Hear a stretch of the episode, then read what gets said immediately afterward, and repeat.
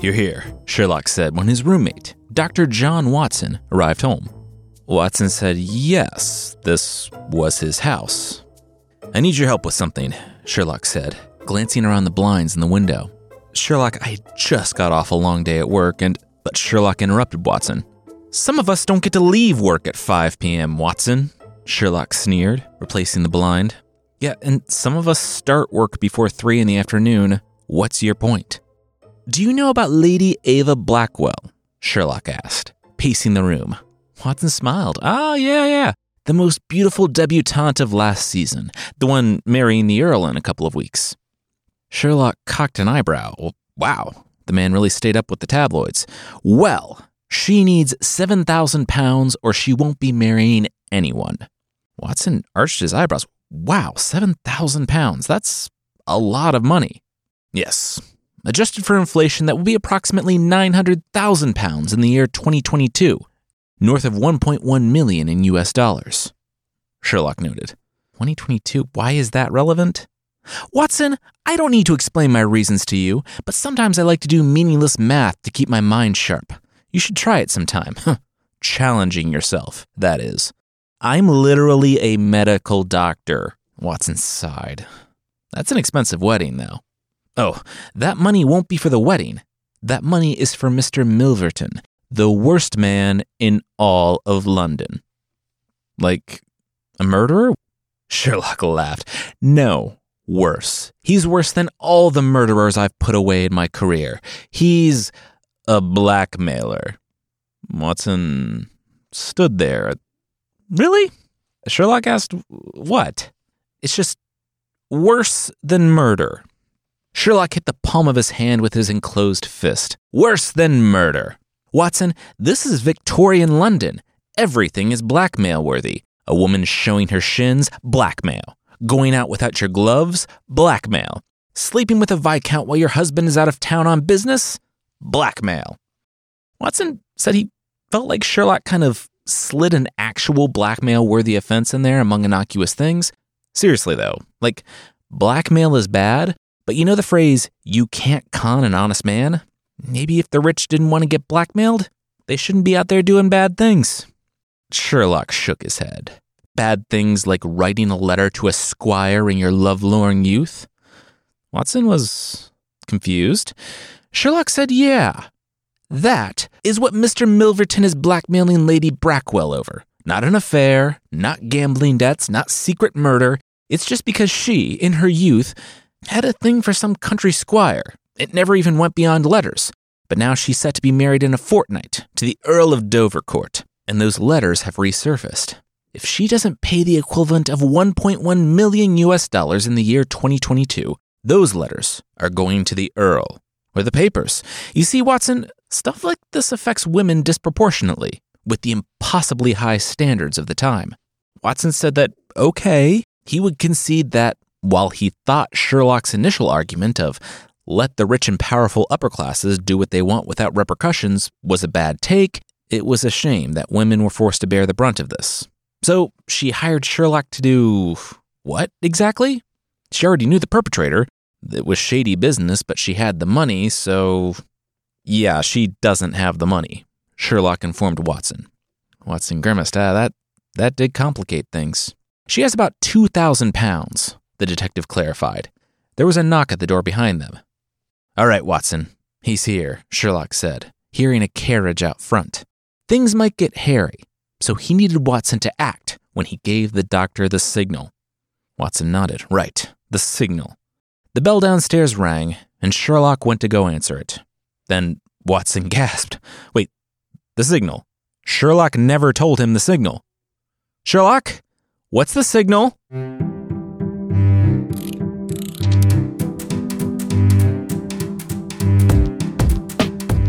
From NextPod, this is fictional.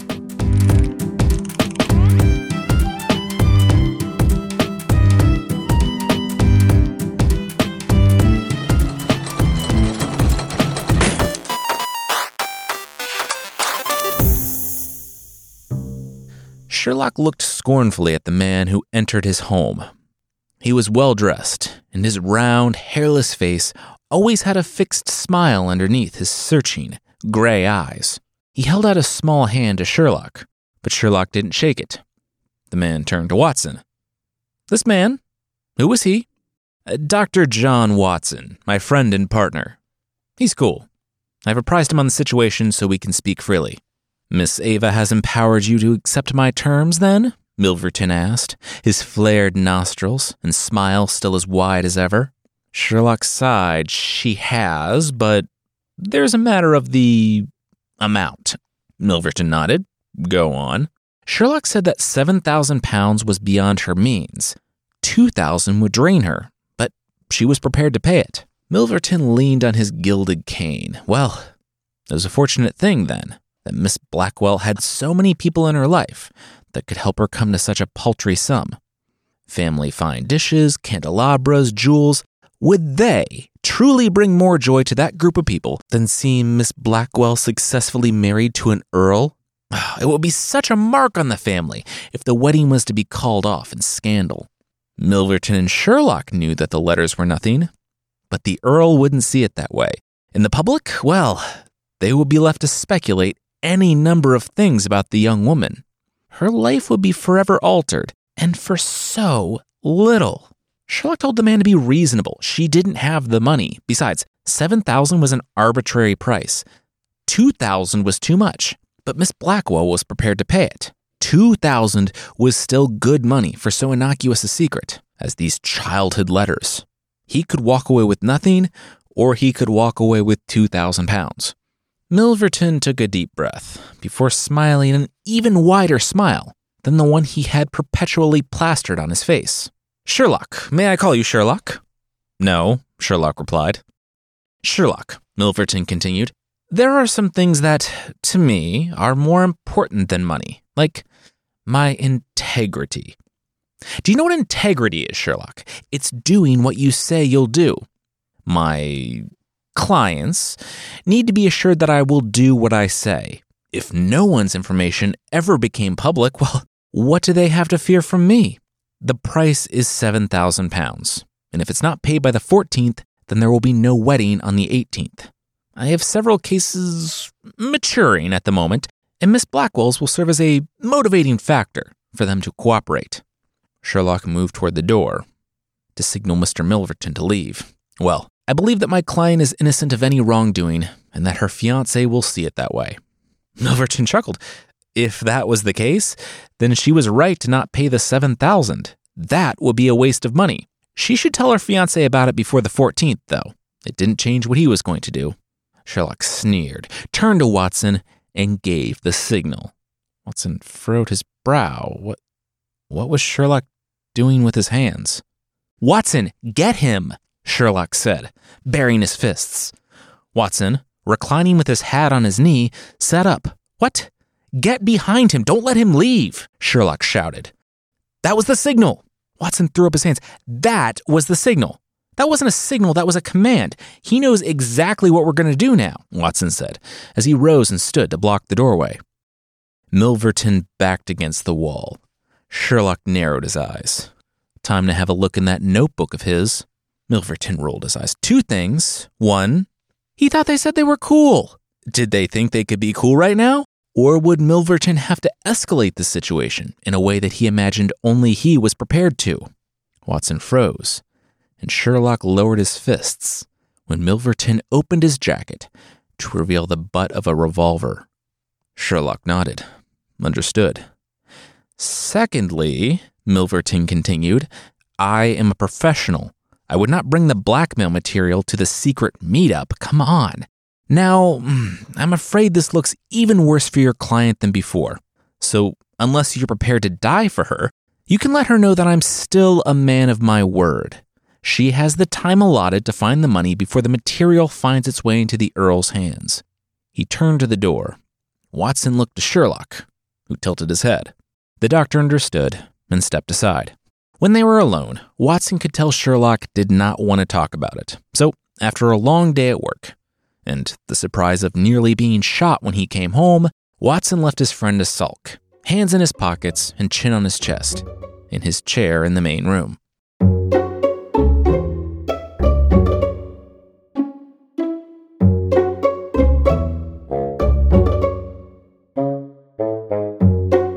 Uh, wrong house, bud, Watson said to the goateed plumber that walked in his door. The plumber narrowed his eyes. Was it? Was it really? Watson said, yeah, the only people who lived here were him and, and his friend, consulting detective Sherlock Holmes. Sherlock was at. Wait. The plumber grinned before ripping off the goatee. Ah? Pretty good, huh?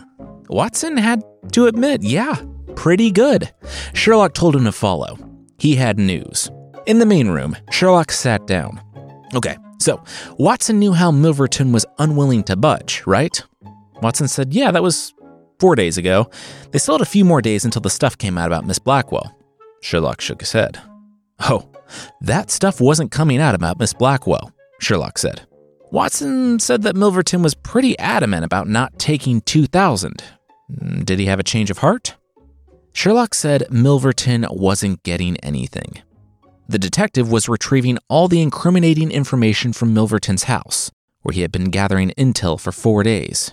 Watson nodded. Oh, got it. Plumber. What did you do, by the way? Did you put a bomb in his cellar? How'd you do so much damage that he instantly needed a plumber four days straight? Sherlock said he didn't do anything like that. Sherlock's fiance let him in. He then stood there, like that didn't warrant so much more explanation. Watson decided to roll with it, congratulating Sherlock. He never thought the great detective was the marrying type. Sherlock grimaced. He wasn't. No, she was Sherlock the plumber's fiance. Watson said, That's still you? Sherlock said, No, it was him in a goatee. Please try to keep up. He had engineered the affections of one of Milverton's housemates when he stopped by on unrelated business. It didn't matter anyway, because when he disappeared tomorrow, he had a hated rival ready to come in and scoop her up. Watson said, So there was a love triangle and Sherlock Sherlock the plumber had a rival for this woman's affections already? It's been 4 days and you've already somehow created like, I don't know, a twilight situation here? Sherlock said that Watson was once again focused on the wrong thing and he needed Watson focused on the right thing. Well, the wrong thing, but for the right reasons. Watson was thoroughly lost. Sherlock clarified. Oh, yeah. Tonight, they were robbing Charles Augustus Milverton. Watson sat there. Uh, Sherlock, I don't commit felonies. Can I mention again that I'm a medical doctor? Oh, yeah, no, thank you. Please. It's been like 15 minutes since you mentioned it, and I needed that refresher. And I needed that refresher, Sherlock said. Watson glowered, saying that he had a lot to lose here. And if he didn't go, Sherlock also had a lot to lose. If Sherlock didn't remember, Milverton threatened to shoot them the last time they confronted him. Sherlock sighed. Watson, I wouldn't even be considering this if I had any other option, but I don't. The clock is ticking for Miss Blackwell, and I've been at the house for days, learning the house's layout and his schedule. This action is technically criminal, but morally justifiable. He's using these items for an illegal purpose to hurt people. Tomorrow is the last day of grace for Miss Blackwell.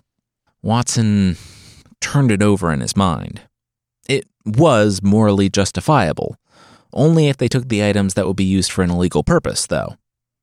Sherlock hid his smile. Watson said they. The doctor continued. The only real sticking point left for him was the risk to his own personal safety. The detective scoffed. Well, that was easy. What gentleman put his own safety over the well being of a young lady? A coward, that's who. And Watson wasn't a coward. Watson said, Well, of course he wasn't a coward. He had been shot in the shoulder in the war. Well, then it's settled. Tonight, we morally justifiably burgle Milverton in the defense of a young lady's honor, Sherlock said, slapping Watson on the back. Watson was like a knight. I'll admit, I don't like this, but it has to be done. You're just sure that this has nothing to do with you losing to Milverton? Watson asked. I'm not going to lose to Milverton because I'm going to win. Tonight, Sherlock stated. He smiled. And if they didn't pull it off, they would still be roommates. Just, you know, cellmates. Relax. He was joking. Probably. After he bounded up the stairs, he returned with a leather satchel. He had to confide in Watson that he always thought he would kind of kill it as a criminal. And this was a fun, chaotic good chance for him to test out his theory.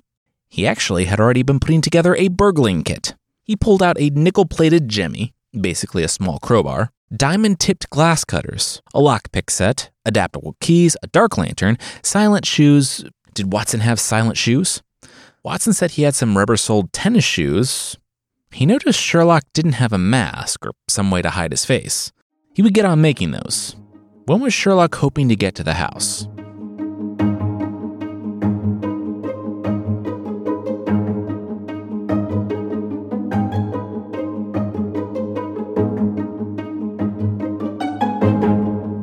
Was 10:30 when two well-dressed gentlemen, evidently on their way home from the theater, hailed a hansom cab.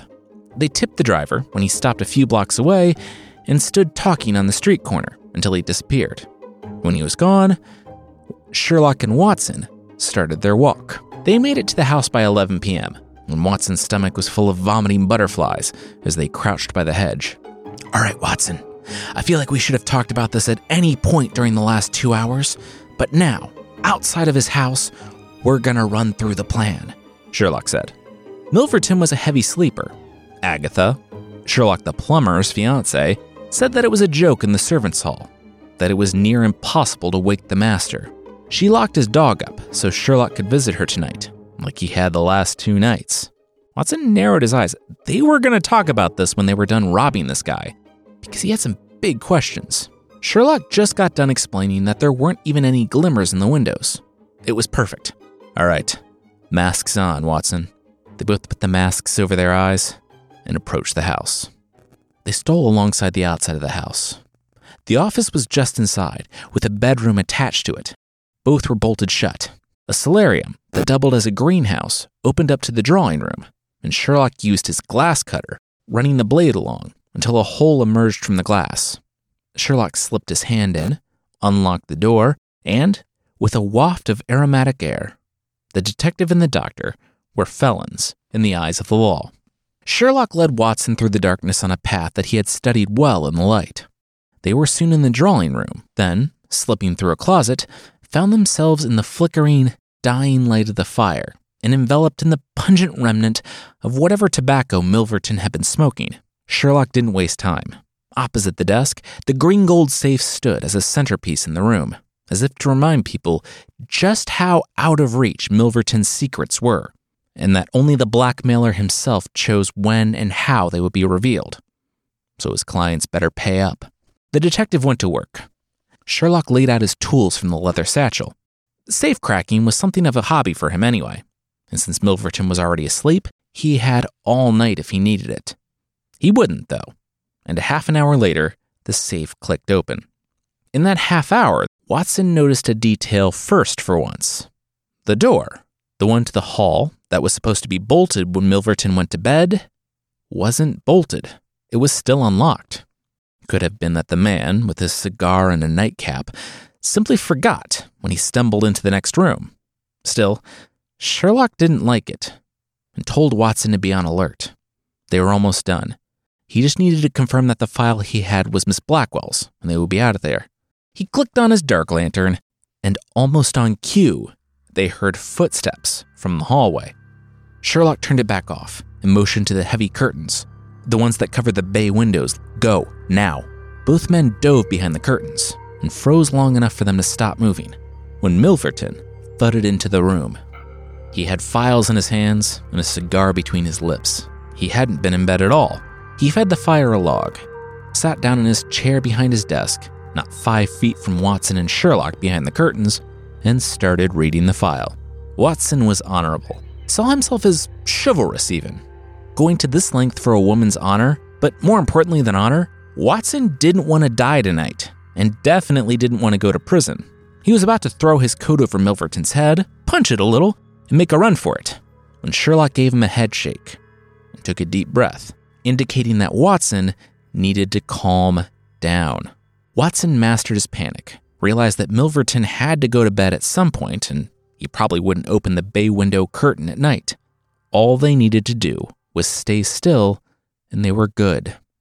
Watson dared to peek out a few times, trying to gauge where Milverton was with his cigar, or that file, figuring that when he finished one of them, he'd wrap the other one up and then get to bed. That never happened, though.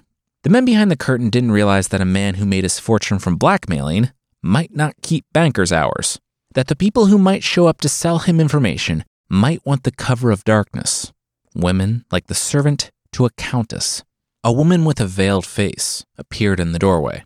Finally, Milverton said. She had made him lose a good night's rest. He hoped she would prove worth it. The Countess truly was a hard mistress. If the servant couldn't come at any other time, now she would be able to level things out a bit. Hmm? He would need to inspect the letters that compromised the Countess.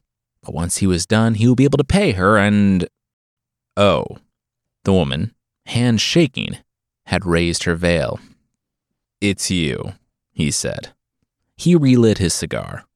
You ruined my life, the interloper declared. Milverton corrected her. She ruined her own life. He didn't force her to do what she did. He gave her a fair price, one that was within her ability to pay. Her marriage just wasn't worth that to her. He's dead, the woman said. His heart broke when he read the letters Milverton sent. Letters that she had begged Milverton not to send. Wow, then you must feel really bad about not paying. Yikes. To do that to a guy and then cause him to die because he loved you so much? Tell me, was it worth saving a few pounds? Was it? Look, did she want an apology? Fine. He was sorry she was so obstinate and made the wrong choice, essentially having her husband's blood on her own hands. That was a sad choice for her to have made. If she's looking for something else, well, she's not going to get it. He understood her misplaced anger at him, and so he was going to save her the embarrassment of getting arrested for trespassing, too.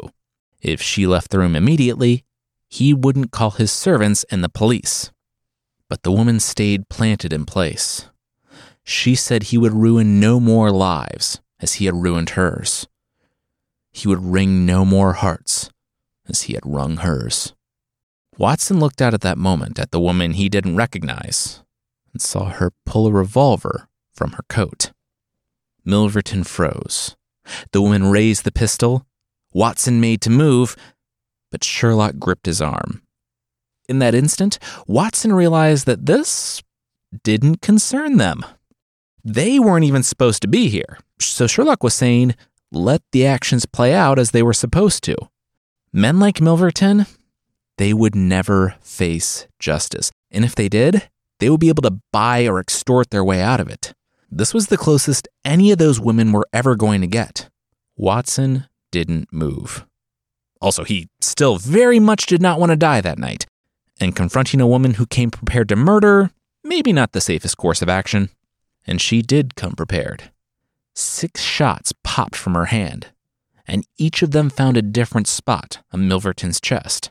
The floor shook as Milverton thudded down on it, and as he crawled forward, the crimson spots on his coat growing to meet each other, the woman walked up and kicked Milverton in the face with her heel until the man stopped moving. She fled the moment it was finished, and Sherlock rushed to the safe that he had only left slightly ajar.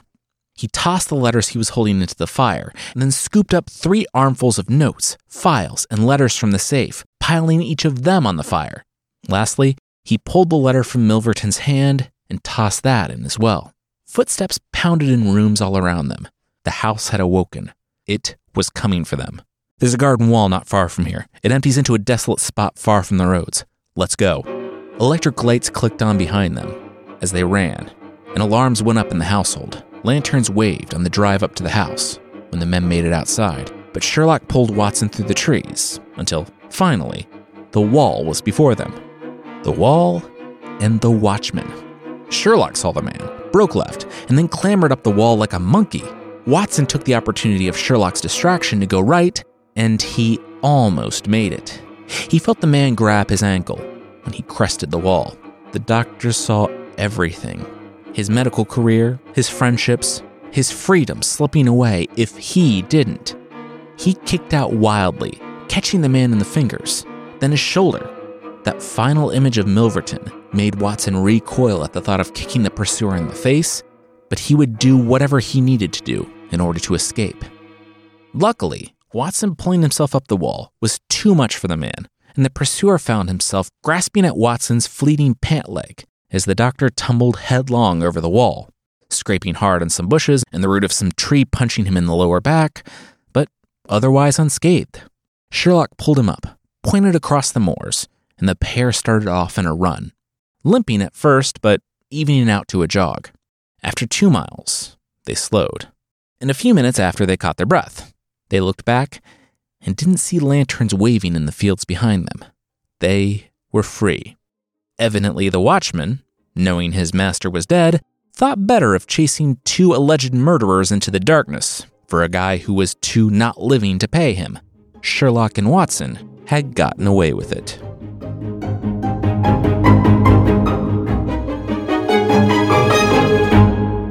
Late night for you all?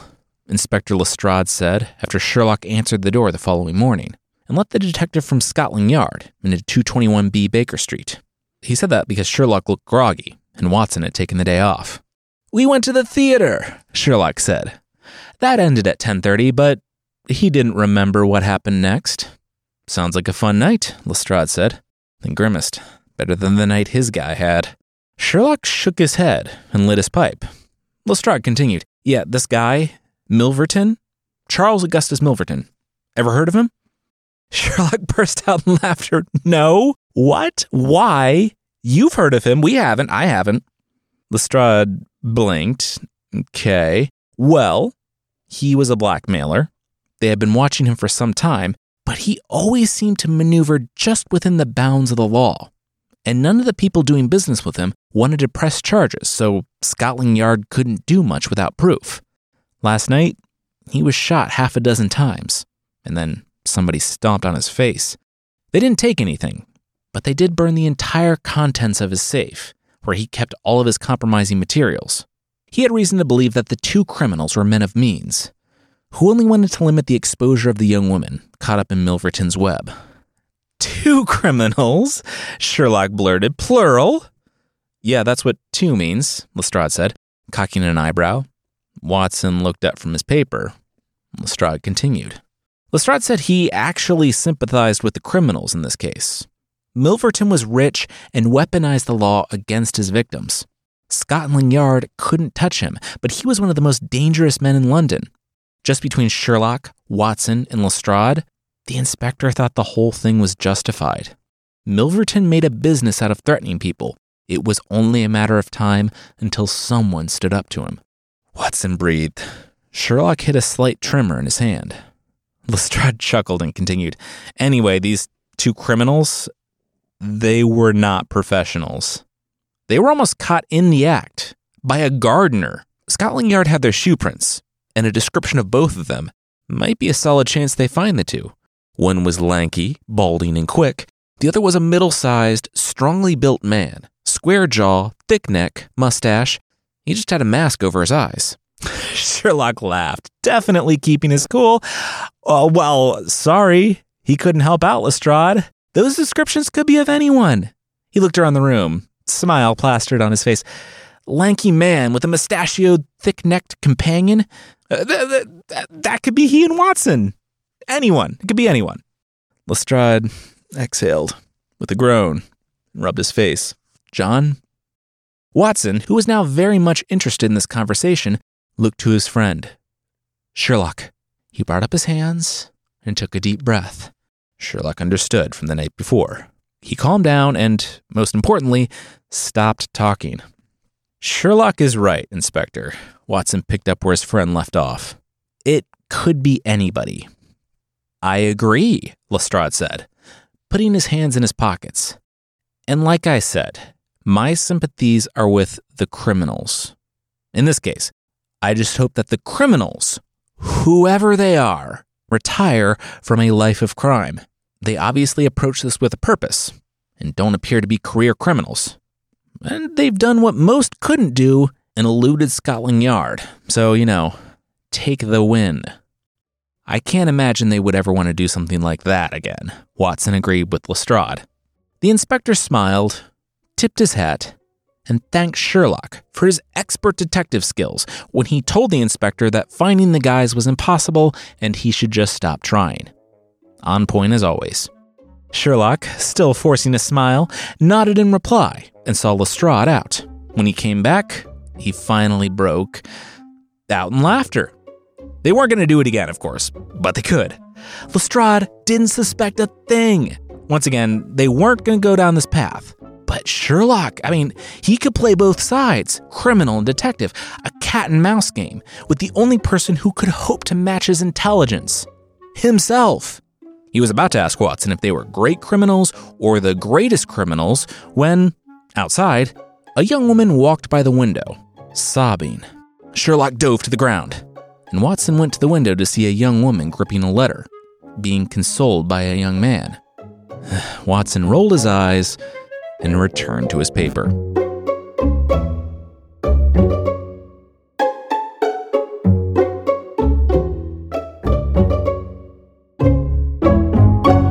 Today's story was adapted from The Adventure of Charles Augustus Milverton by Sir Arthur Conan Doyle. Next time, we're back in futuristic sci fi with a story from the 50s about taking medicine to a distant planet.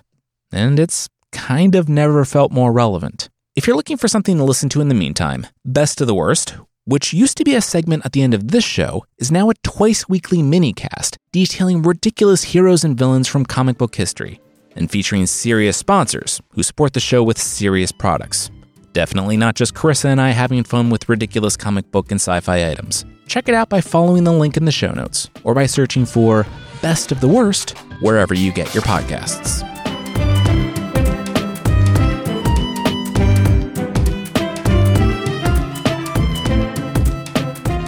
Fictional is a Next Pod production by Jason and Carissa Weiser.